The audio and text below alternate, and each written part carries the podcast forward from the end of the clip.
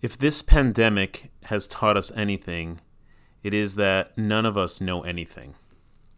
And if someone says that they know what's happening next, then I would say they're full of it. In today's episode, which is co hosted by myself, Shmuel Fischler, and John Hershfield, which you'll hear from himself, we address two topics. Number one is how do we hope we come out of this? What do we learn from it? How will it make us different? What might we gain from it? And number two is what this experience of living through this pandemic and everything that comes along with it is like and maybe different for those who already deal with anxiety or some form of anxiety. We hope you enjoy, and if you do, please support us by reviewing, rating, sharing, and the like. This is Mental Filter.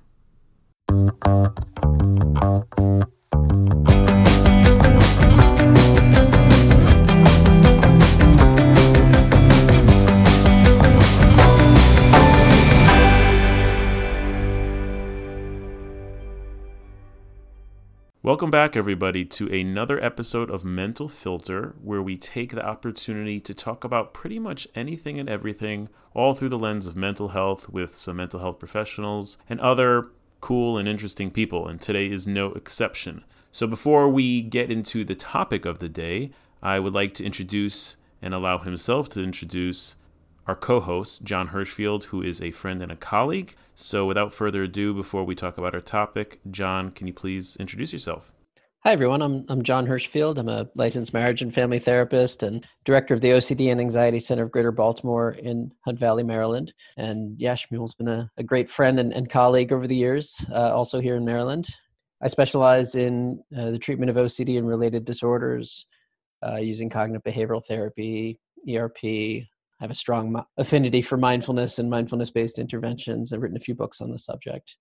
And uh, thanks for having me on, Shmuel. Thank you for being here, John. And I'm sure a lot of listeners are familiar with John's work. And I am, I, I do consider it a, a privilege to have a good relationship with John. And like John said, I am in the vicinity. I am a licensed clinical social worker, and our practice, CBT Baltimore, is just a bit north of Baltimore. And really collaborated uh, with John and, and learned a lot from him. So I'm excited that he's here. So the topic of the day is an interesting one. I mean, I'd like to think all our topics are interesting.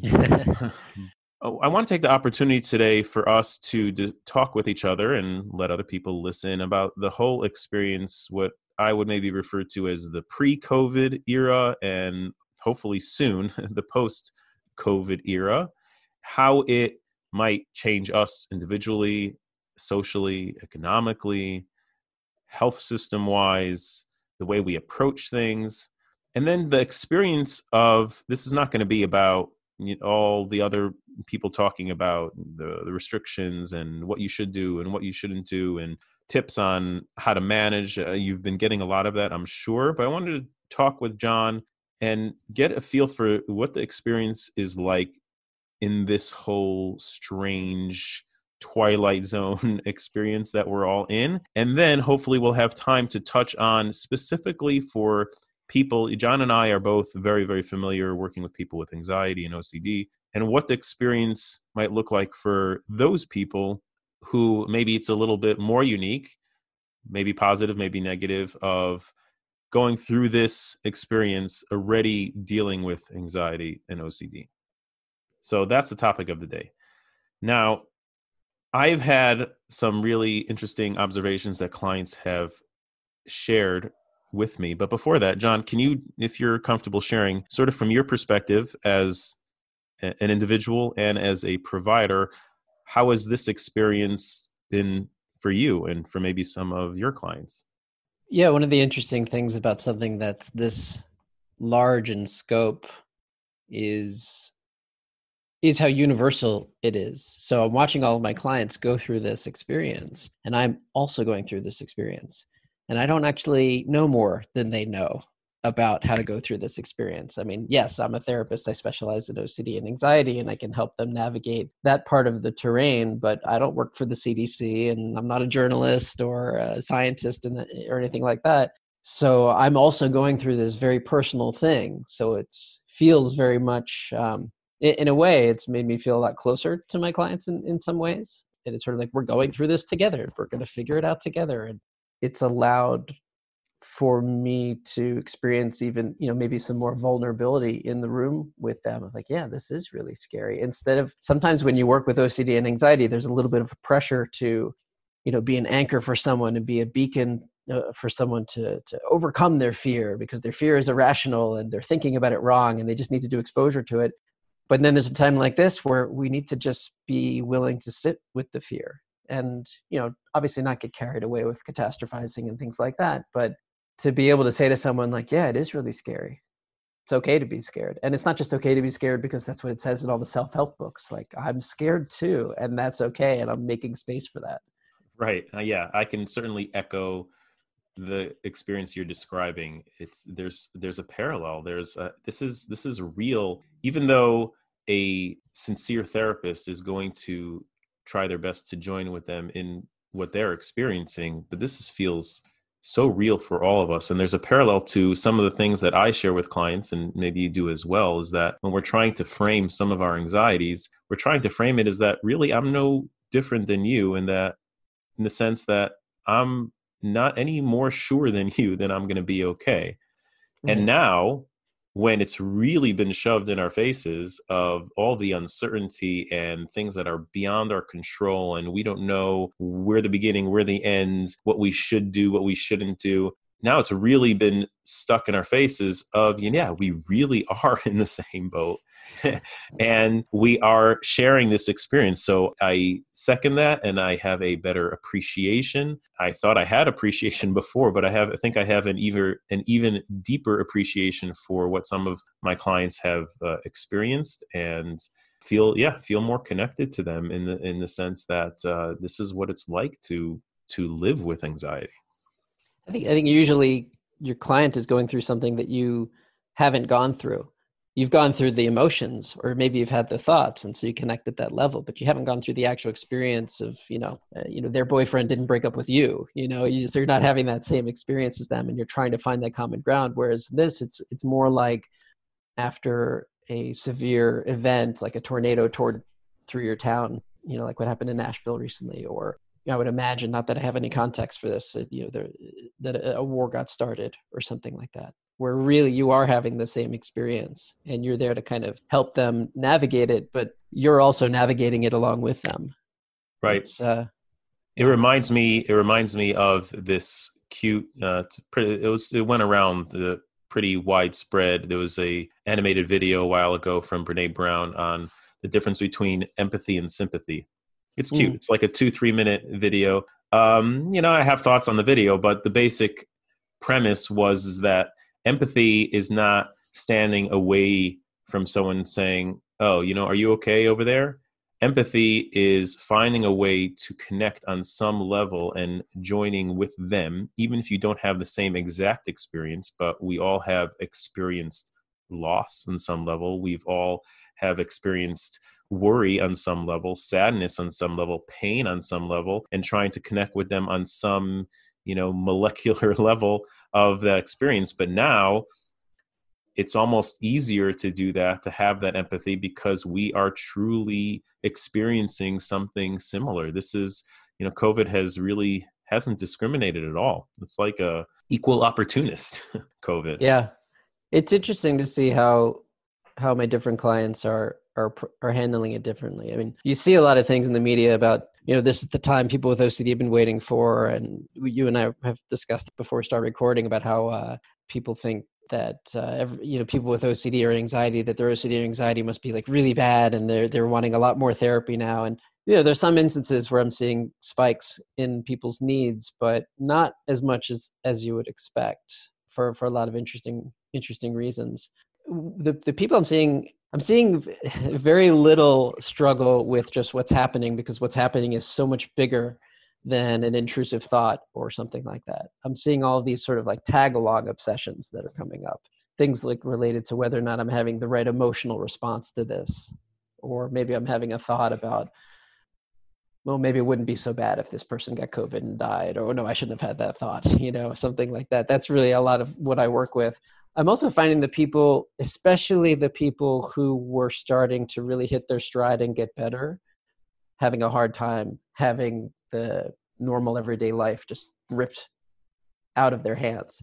Like they were about to build a normal everyday life based on all of their exposures especially with social anxiety you know getting out there talking to coworkers or applying for jobs or taking public transportation and doing all these things that they had to work really hard to get to do and now they're not allowed out of the house and yeah. and it's really horrifying for for some of them. Yeah i can imagine. It's interesting. I've i've had a mixed bag. So I, I i've heard some of the things that you describe where it's like an ancillary thought that not directly related anxiety related to covid but whatever the intrusive thoughts are now connect to it. It's almost like an opportunity for some other intrusive thought to come up. So let's say i have a client who is struggling with some obsessive thoughts uh, scrupulosity which for those listening we're not going to get into a whole detailed ocd description but someone who might be experiencing ocd within the framework of uh, religion, religious practice, or morality, or things like that. So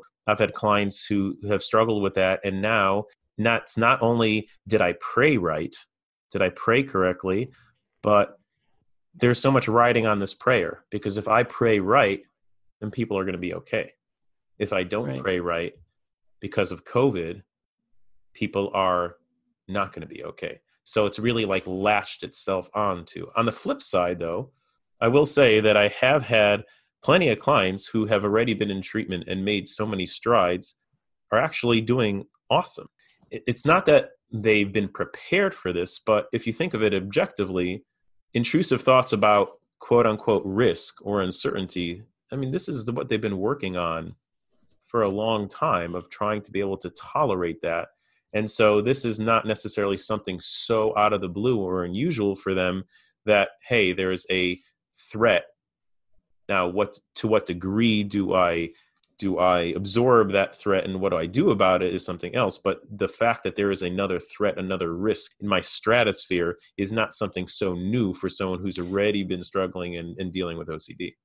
Yeah. So the idea is something is happening and I don't like it and I'm being asked to accept it but I've been practicing that. I've been practicing accepting the fact that I'm having thoughts that I don't want to have, or that I'm having intrusive images or or emotions that I or sensations that I don't want to have. I've been in therapy and it's been effective, and I've been practicing making space for these things. So this is just another thing that I need to practice making space for.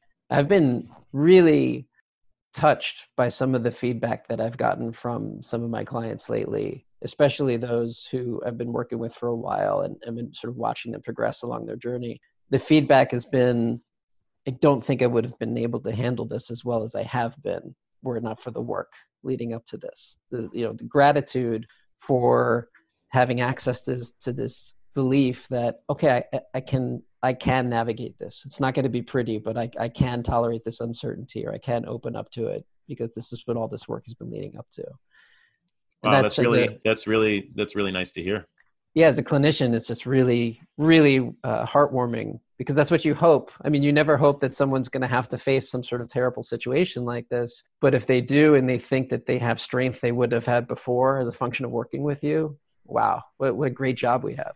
Wow, that's that's really validating. It's like the old uh, the old saying of give someone a fish, you feed them for a day, teach them to fish, and you feed them for a lifetime, something like that. Yes, so yes, that's right. The goal, I, I, think, I'm sure you would agree with this. The goal in, in our positions, uh, the privilege we have of being a, a clinician for people is to help turn them into their own therapists and be able to handle, take the skills that they've learned and they've practiced and they've worked on to be able to handle all sorts of situations. So, and we don't always get to hear that.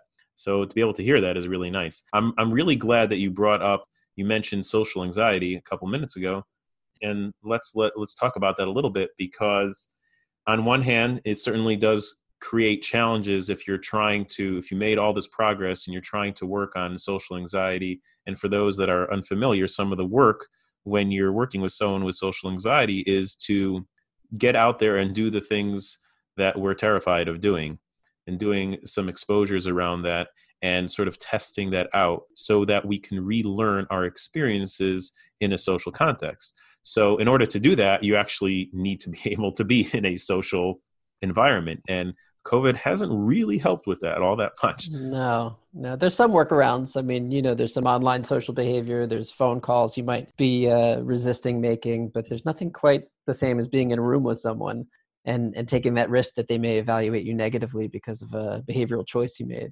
Right. So with technology, there's still been some opportunities, which it, it, forces us to be creative, and it's it's it could be you know really interesting. Uh, being on Zoom calls, I've had people, you know, a lot of people with social anxiety will have this hyper awareness of how they look. They're sweating, they're blushing, they're, and I've I've had clients, you know, go into a Zoom meeting and make sure to put on blush uh, male and female, so that they, you know, so they can sort of bring up that that possibility. But I've I've been surprised actually, and I think the the layperson someone who doesn't have anxiety can appreciate this because we're trying to talk to the the layperson as well that being the, the the impact of of being socially isolated and people people are starting to realize that even if I'm not a major extrovert, I'm not Mr. Social, how social we actually are people have been commenting and clients have been commenting is like i miss those little social interactions you know i'm walking around the office or i go to the gym and i just say hello to that person hello to that person i go to the bank i go to the store my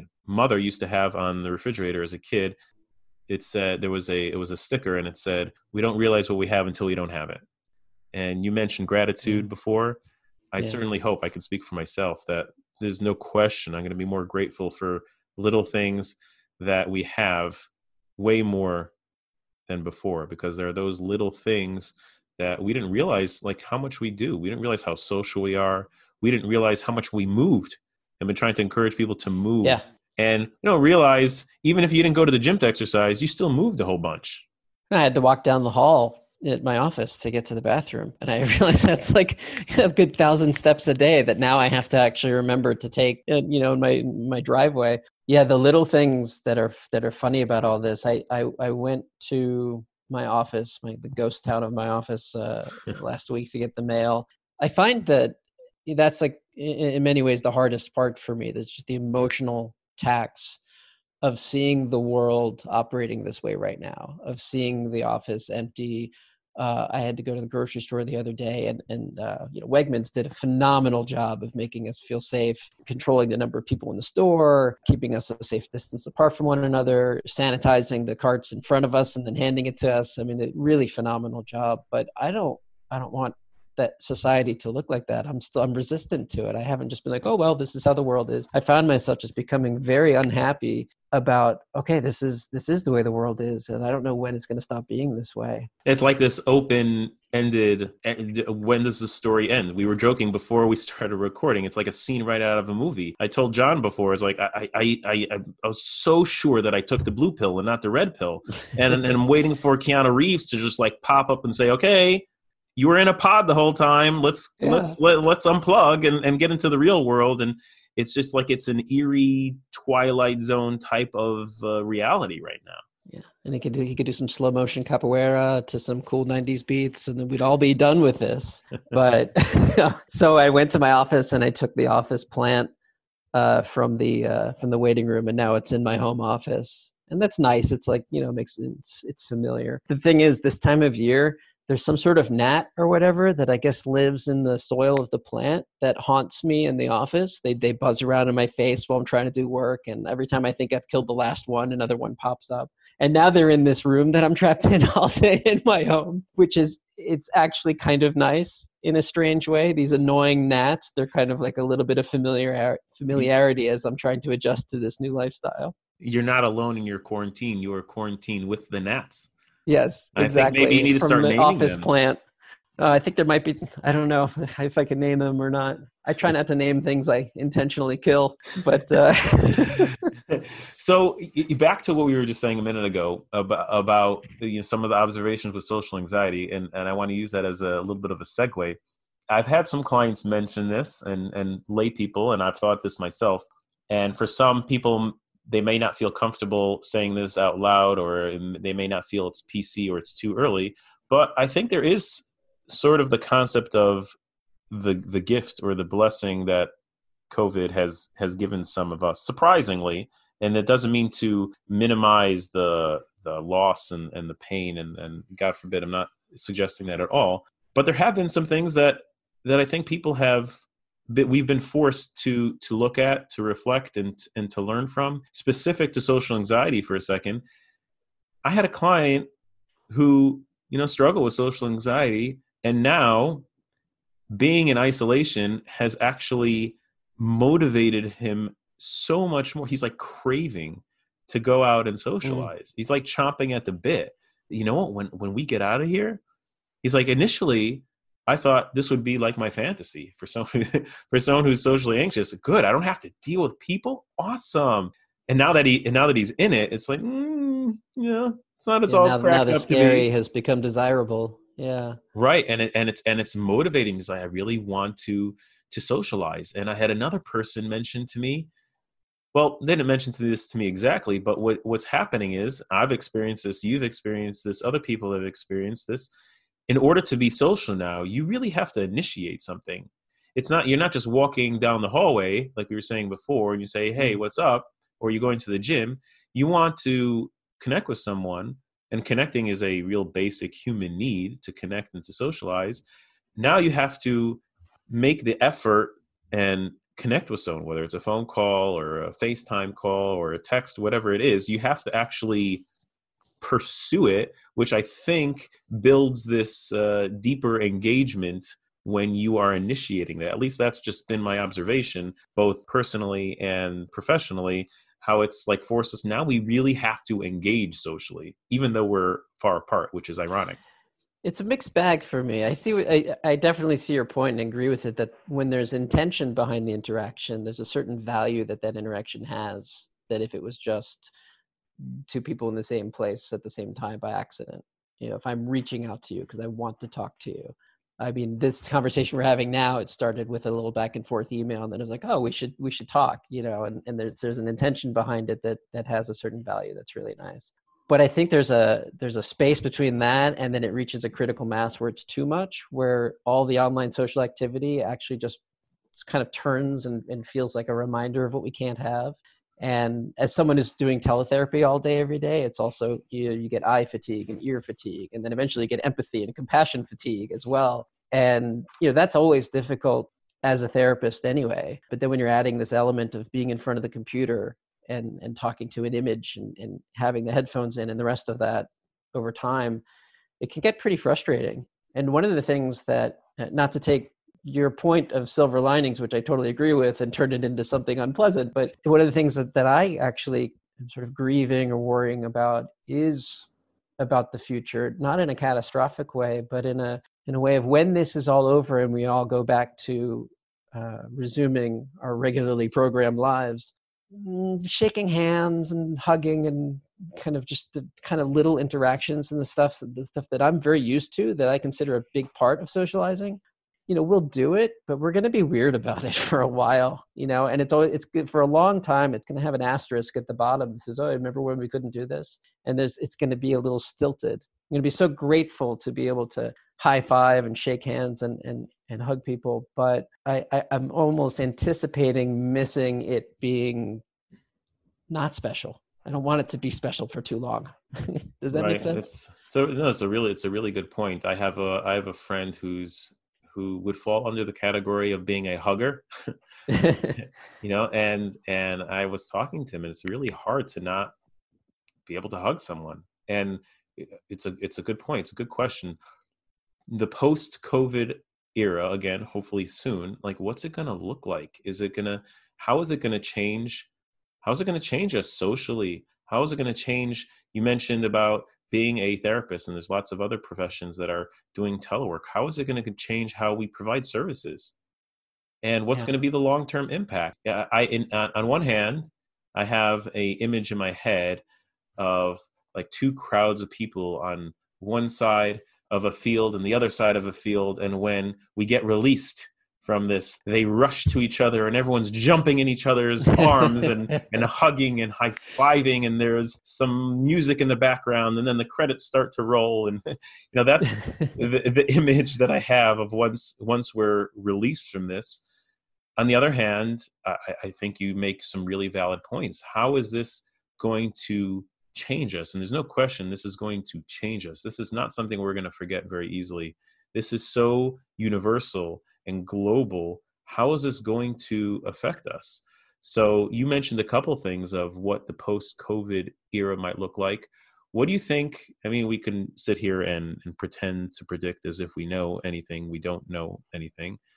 How might it affect how different professions operate?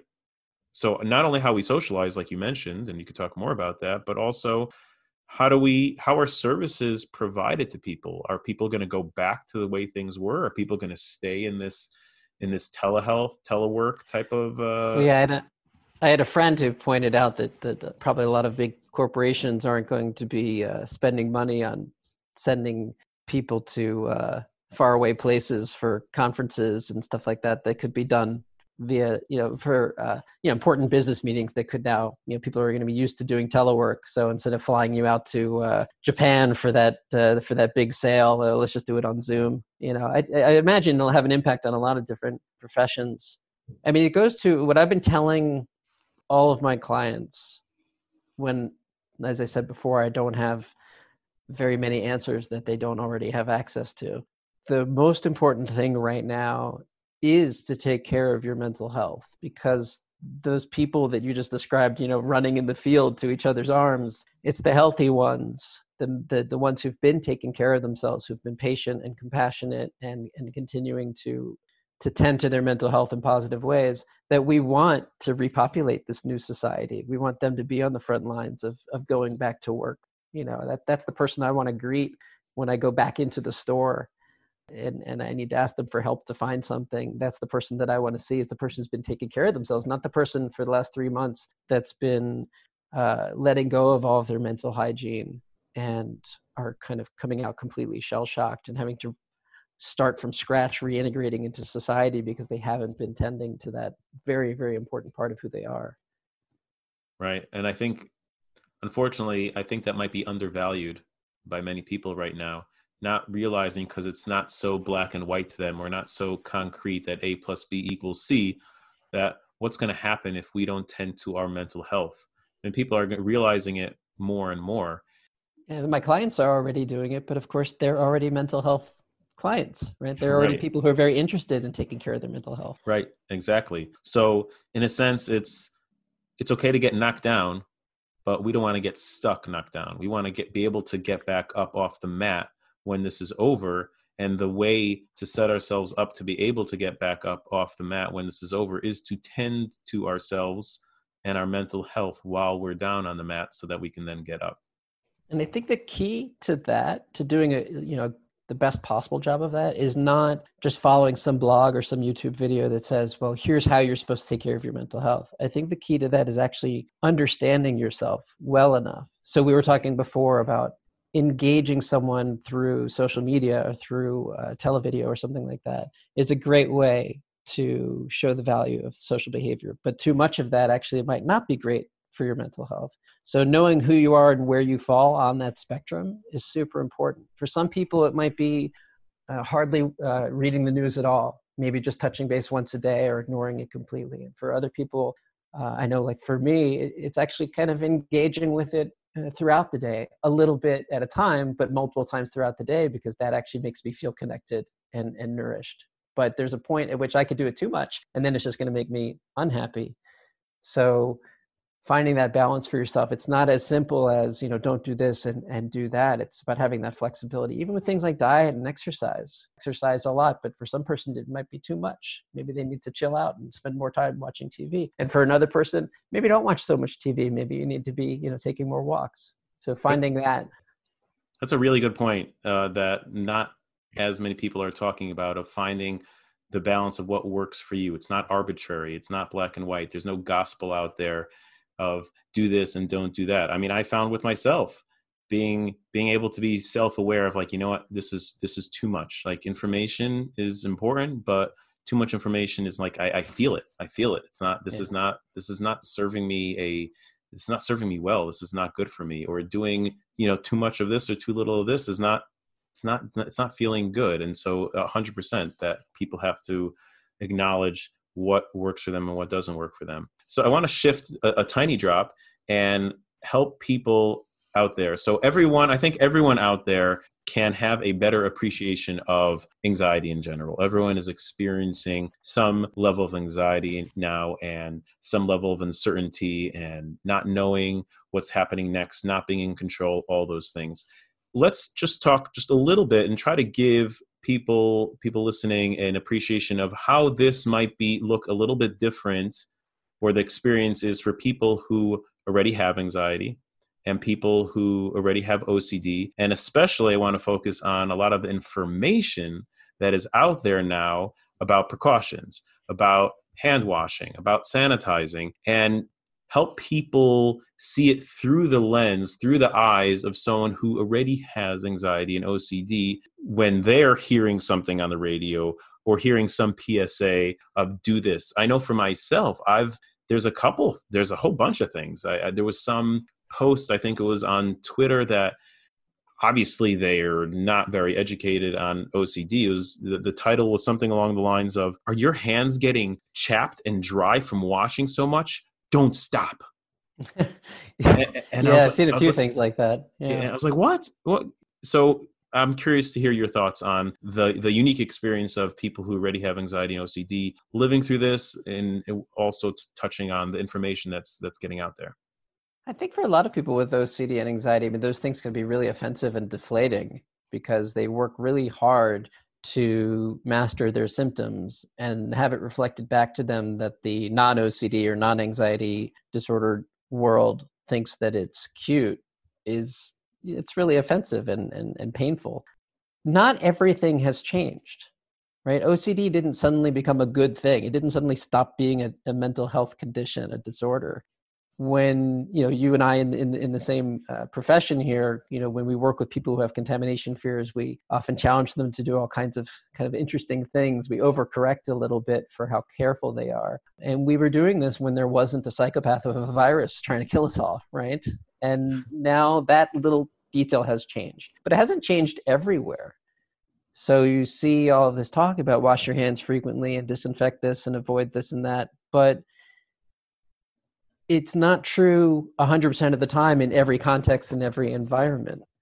You know we were you know i'm in my house with my family we haven't been out at all. And uh, yeah if i go out i come back in i have some, i'm trying to follow the cdc guidelines to the best of my abilities. But once i'm in my house there's no evidence that the virus is in my house and that i should be behaving in any you know sort of specific way that's extra extra extra hygienic as opposed to just appropriately hygienic and this can be very confusing for people with OCD who are often very susceptible to moral pressure, right? The idea that they might not have been responsible enough can be very scary for someone with OCD because the way that they process information and the way that they experience uncertainties about that sort of thing.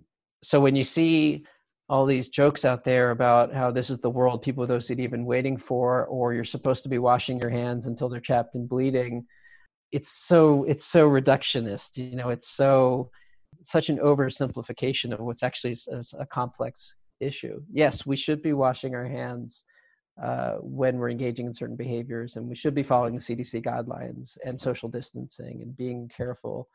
But it's not open season to just you know be compulsive. Compulsive is still compulsive.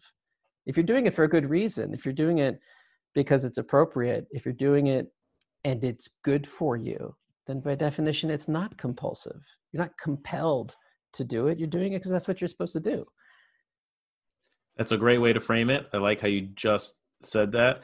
That what's the function behind me doing it? If I'm doing it because I want to do it and I feel comfortable doing it, then who said it's a problem? And you said earlier about doing enough. I think that's that's the key word. It's not doing it doing it perfectly getting it all and, and, the way the mind of someone who struggles with ocd is always with that tug of war of am i doing enough? Am i doing it either right? Am i can i be sure? I want to be sure. And none of us can be sure in this. So our goal is not to do it good.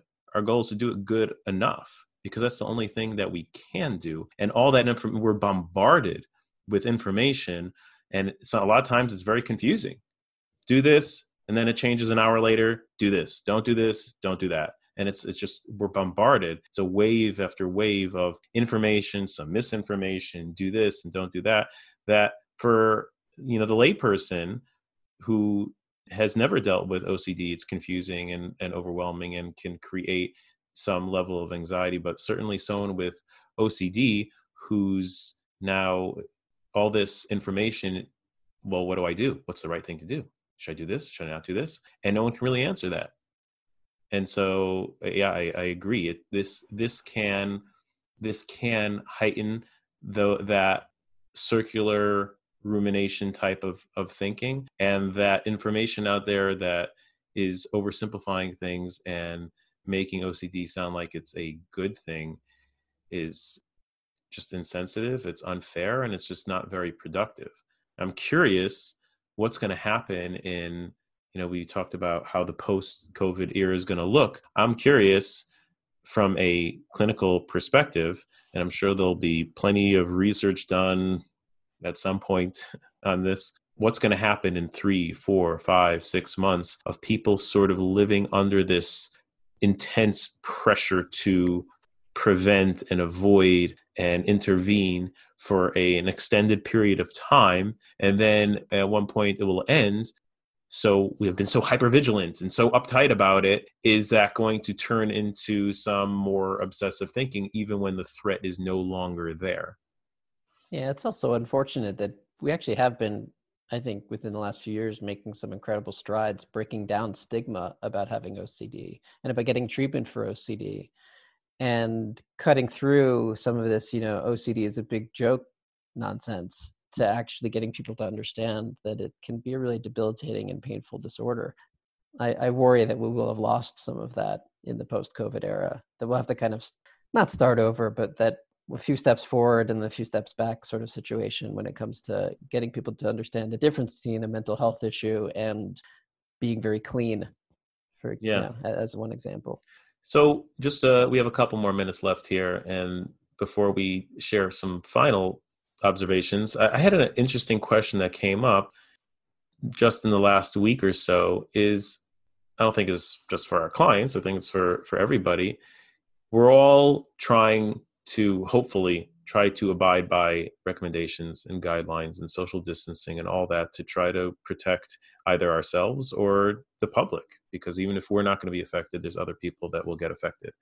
Now how would you respond if someone is struggling with that you know what i have a really good friend or i have a family member even if they're not in my house and maybe it's heightened for someone who already has anxiety and is hypervigilant anyway perhaps but even if not i think i'm trying to be responsible and do my part and this other person we're not going to pick on a certain age group or not because it's happening in all different types of age groups who are just seemingly flippant about it and i'm just not it's either I don't think it's going to affect me or I don't really care. And it's it's one thing to be reckless with yourself. It's another thing to be reckless with other people.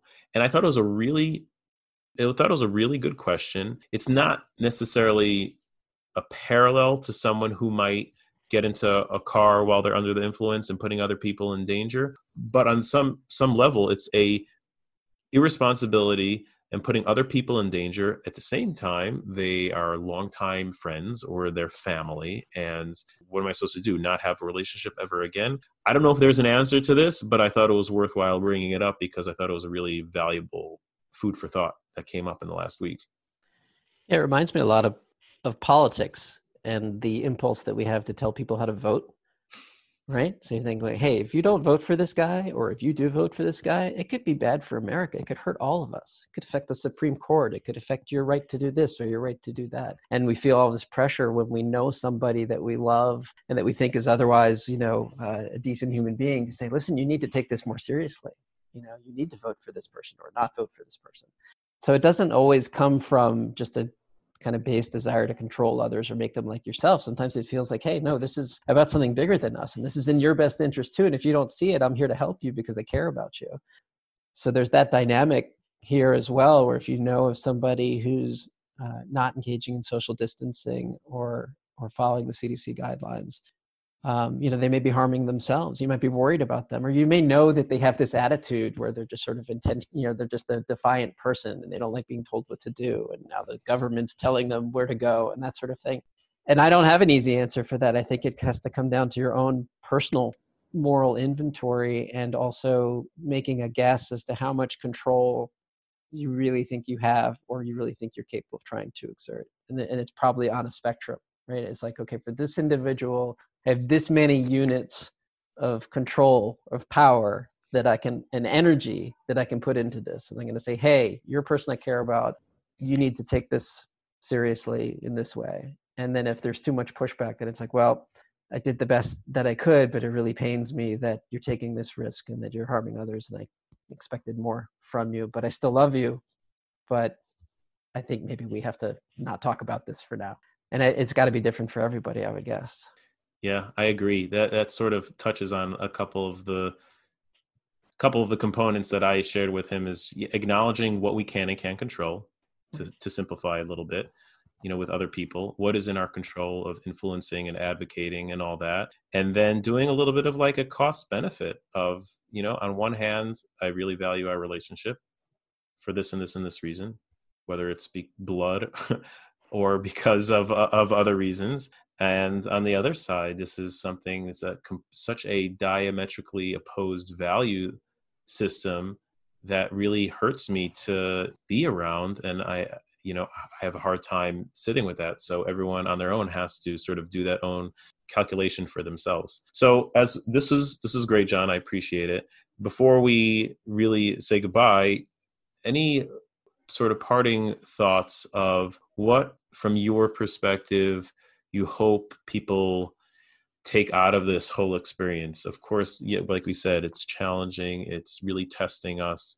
There's a lot of pain and loss. But in the post covid era what do you hope people glean from this if there is what to glean from this going through this really challenging experience?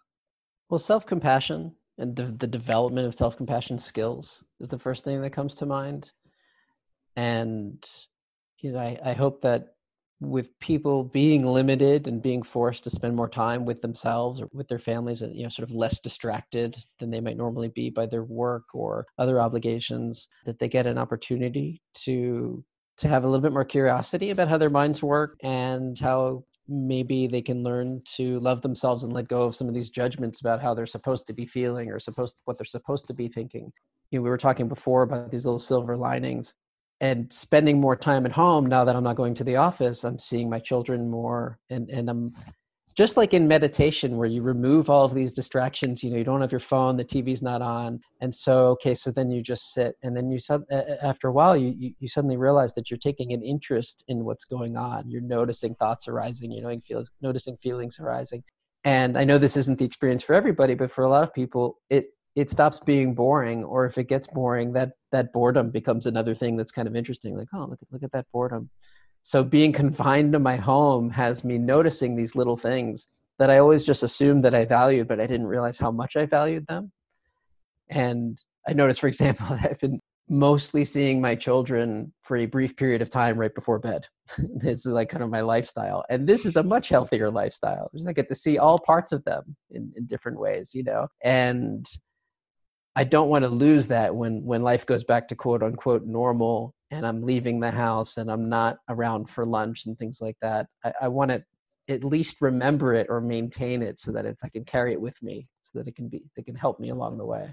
So That's I guess it. I hope people come away with a uh, greater sense of appreciation for those things that they uh, may have overlooked because they were distracted all the time. Yeah, that's a, that's a beautiful thought.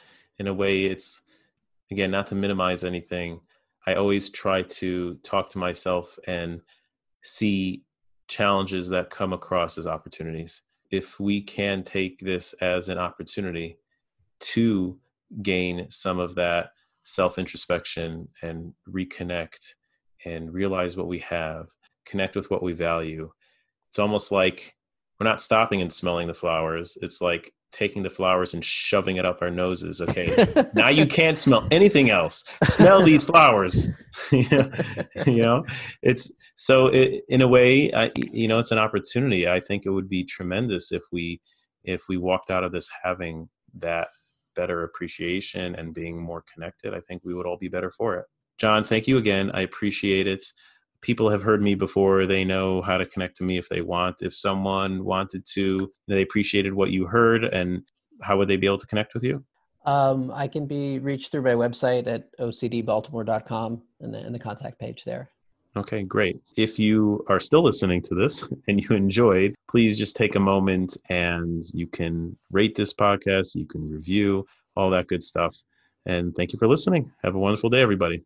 Thanks for having me.